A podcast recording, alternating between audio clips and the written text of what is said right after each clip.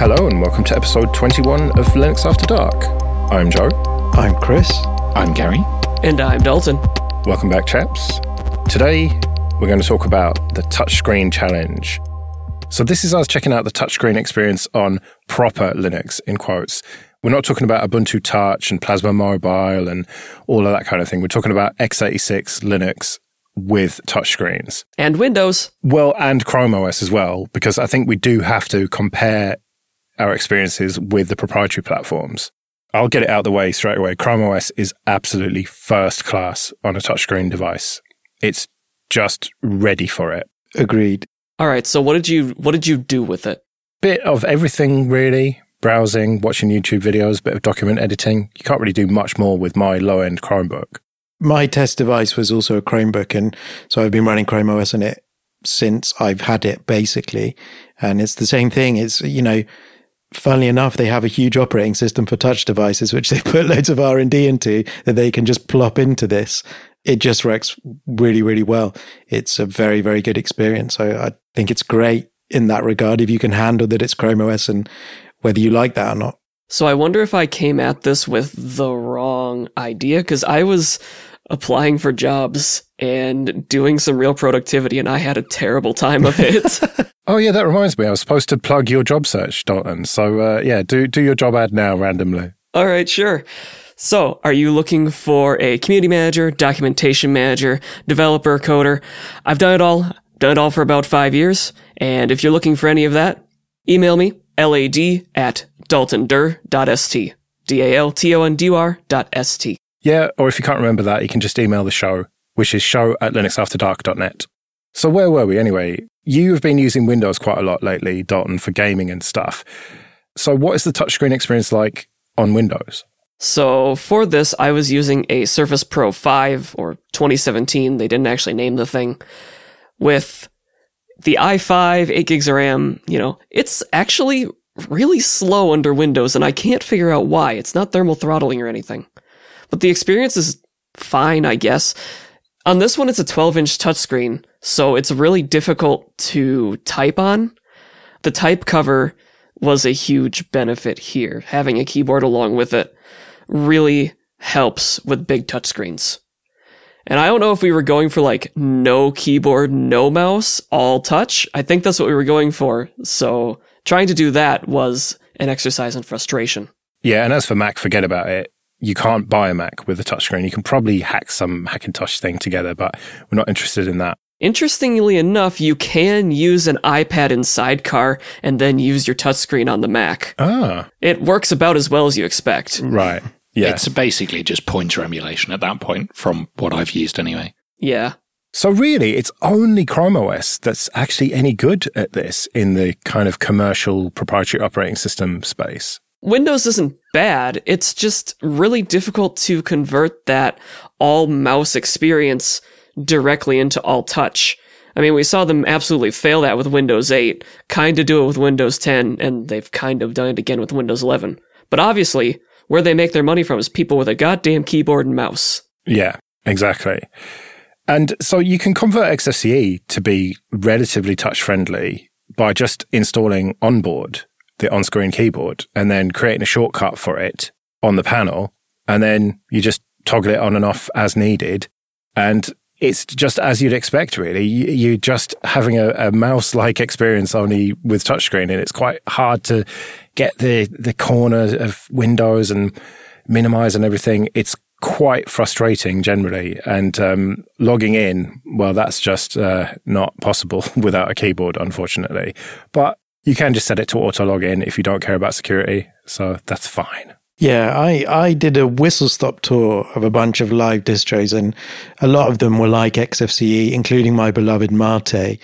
And obviously, Wimpress has the little GPD devices that he makes custom images for that probably handle these things a little bit better because some of them had touch screens. But the out of the box install for a lot of them, especially things that only have an X11 session, that's what they do where you touch on the screen, the mouse pointer suddenly jumps there and it sort of emulates a click and it's not the same. So that's been my experience. I have actually installed Linux on this particular Chromebook before and been quite disappointed. And that's why I ended up back on Chrome OS, but its end of life, its its auto update expiry is now. So it's now got no more security updates. So now I'm looking more in earnest. But yeah, I, I because I'm familiar with Mate, I tested Mate to a reasonable degree, and auto rotate doesn't work out of the box. I did on the forum find a way to script that. So it detects the accelerometer. But what it does is it kills the entire session and redraws it. so it feels a bit hacky. And it, for me, it betrays the fact that X11 is old. Like the idea of a touchscreen device in the way that we're used to them was not around at the inception of this. So that was, you know, generally my experience. Gary, what did you try this on? So I've been traveling for work for the last few weeks, and the machine I took with me was an Asus ZenBook. Uh, so it's an 11th gen i5, 8 gigs of RAM, uh, but it does have a touchscreen. Originally, it was a Windows device, but for work, I've got our corporate Ubuntu 2004 image on. Um, I'd tried 2204 briefly as well. And so it's just stock GNOME, obviously on 2004 running X11. And my experience broadly was okay, but I don't think I could have lived without the keyboard and touchpad. Say, I couldn't log in with an on screen keyboard at all. Whether that's due to this machine being bound to AD or not, I'm not entirely sure. No, it's not because I tried this on Ubuntu 2204 and you couldn't do it. I tried it on Fedora as well because I've got my little Vivo book with a touchscreen. And so I, that's what I've mostly been trying it on. And that is the one thing that lets GNOME down for me is logging in. All of these things have a keyboard attached all the time, right? Yes. Oh, so GNOME sees that there is a keyboard there and doesn't pop up the keyboard. Well, I assume it's probably more GDM sees it as a keyboard there. Right. Ah, so if you don't have a keyboard, does GDM know that and give you the on screen keyboard then? It should, at least as far as I remember. Well, I know it should, but whether it does. mm. So the ZenBook I have is, you know, you can flip the screen around 180 degrees and then it deactivates the keyboard. Ah. And that made GNOME pop up the keyboard much more reliably than when I was just using it in the laptop mode.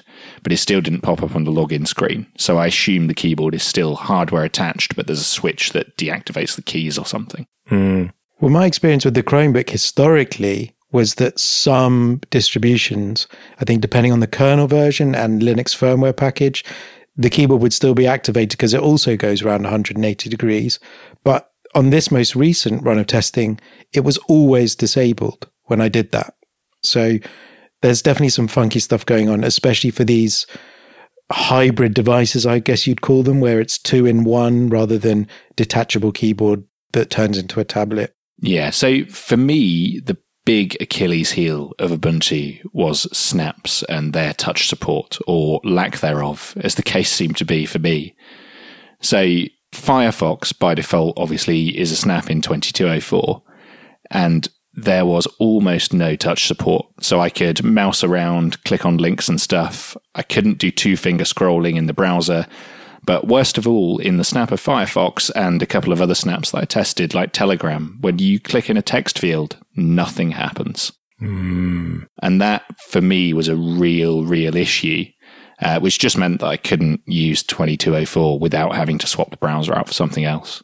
Did you enable the on screen keyboard in the accessibility settings? I did, yes. But the default behavior I would expect to be that I click in a text field and the keyboard pops up. And even when I enabled it in accessibility settings, I had to go and manually open the keyboard. Right.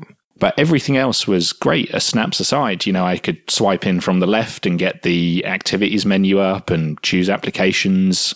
It was a little bit oversensitive moving them around. I ended up with a few apps just in folders with each other that didn't want. But yeah, it was really the default browser not having touchscreen support and the keyboard not popping up properly by default in an OS was quite painful.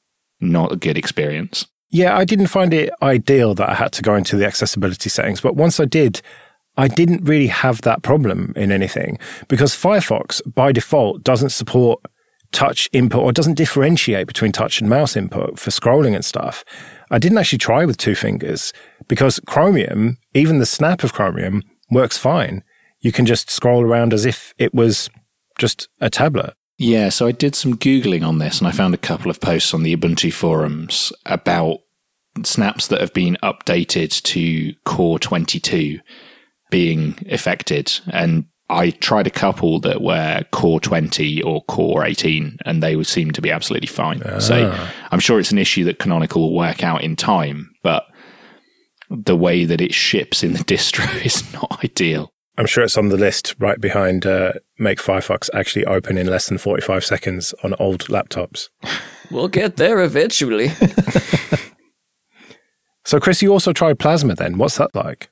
So, yeah, it was interesting. At first, it was quite similar to everything else I tested. The mouse pointer still was a bit like a sort of stylus or an additional touchpad. Scrolling was a bit better. I had to use the same auto rotate script from Mate, which did work, but did the same thing basically. It would sort of redraw the plasma session to get it to the right orientation in portrait mode. And there was quite bad screen tearing. And then I was looking through the release notes of um, Plasma 5.25, which has just come out. And there's a few things in there. I think it was on KDE Corner that there's a sort of tablet mode that increases the icons. But also, there is a Wayland session available but it's not available out of the box. You have to install an additional package on Kubuntu 2204. Um, and it's very much like disclaimer. This is for testing only, not ready. But I thought, okay, you know what? I'll give it a go.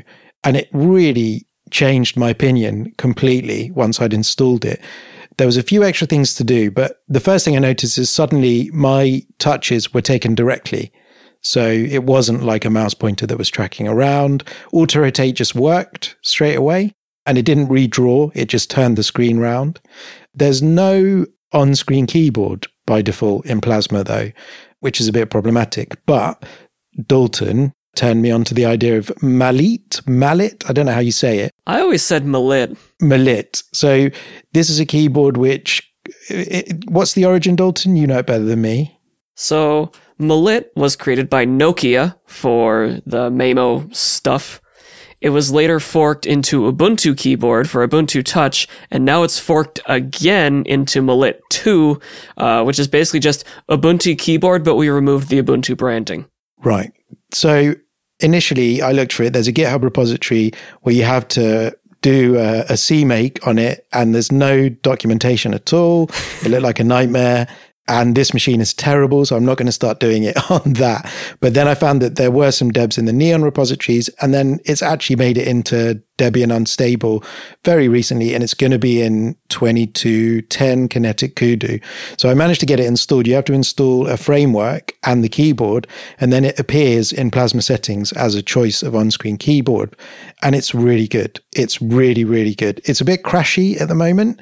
But my problem with the GNOME keyboard is it's too small. It's like islanded in landscape mode in the middle of the screen. Maliit extends across the screen. It's very pleasurable to type on. And I've genuinely come away from the experience. The problem you've got at the moment is that all the pieces are not together. So I don't think it's going to work as well until 2210 has come out, or if you choose to run Arch, because you need Plasma 5.25 or the 0.1 release, you need Maliit keyboard, um, you need all the things that have just been put into Plasma to make it workable. But when 2210 comes out, I'm going to do a new compave and a fresh install. And genuinely, what I want to use this machine for is things like full color PDFs, reading documents and books that require like a color large screen and for that, it's great. It's light. It runs on like half a gig of RAM out of the box. It, it doesn't chug. You can watch videos and stuff. Like I was pleasantly surprised at the end of it, um, having thought, because I, I've tried GNOME on it and it's only got two gigabytes of RAM. So it chugs and it's just not going to work for me. Yeah, same with my VivoBook. That's only got four gigs of RAM, and GNOME on that was just too heavy. The experience was great in terms of being touch friendly and just everything being as I wanted, apart from the login issue.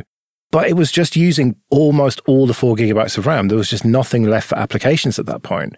And so thinking about my Chromebook, the R11 that we've both got, that's only got two gigabytes of RAM, it's just not going to wash. So this is really good to hear that Plasma is uh, getting there and soon will be a first class experience by the sounds of things.